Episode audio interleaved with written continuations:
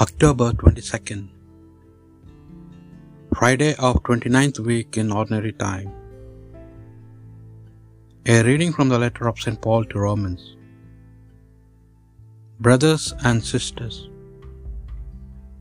I know that good does not dwell in me, that is, in my flesh. The willing is ready at hand, but doing the good is not. For I do not do the good I want, but I do the evil I do not want. Now, if I do want what I do not want, it is no longer I who do it, but sin that dwells in me. So then I discover the principle that when I want to do right, evil is at hand. For I take delight in the law of God in my inner self. But I see in my members another principle at war with the law of my mind, taking me captive to the law of sin that dwells in my members. Miserable one that I am, who will deliver me from this mortal body?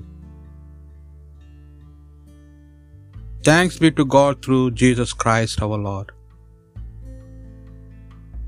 The word of the Lord. Lord, teach me your statutes.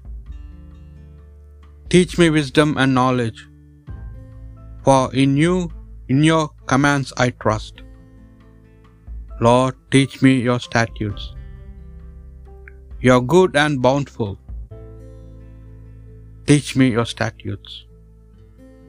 Lord, teach me your statutes.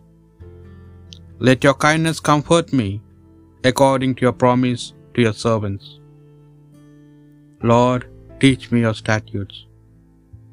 Let your compassion come to me that I may live, for your law is my delight. Lord, teach me your statutes. Never will I forget your precepts for through them you give me life. Lord, teach me your statutes. I am yours, save me, for I have sought your precepts. Lord, teach me your statutes. A reading from the Holy Gospel according to Luke. Jesus said to the crowds, When you see a cloud rising in the west, you say immediately that it is going to rain. And so it does. And when you notice that the wind is blowing from the south, you say that it is going to be hot. And so it is. You hypocrites, the appearance of the earth and the sky, why do you not know how to interpret the present time? Why do you not judge for yourselves what is if you are to go with your opponent before a magistrate, make an effort to settle the matter on the way. Otherwise, your opponent will turn you over to the judge, and the judge hand you over to the constable, and the constable throw you into prison. I say to you, you will not be released until you have paid the last penny. The Gospel of the Lord.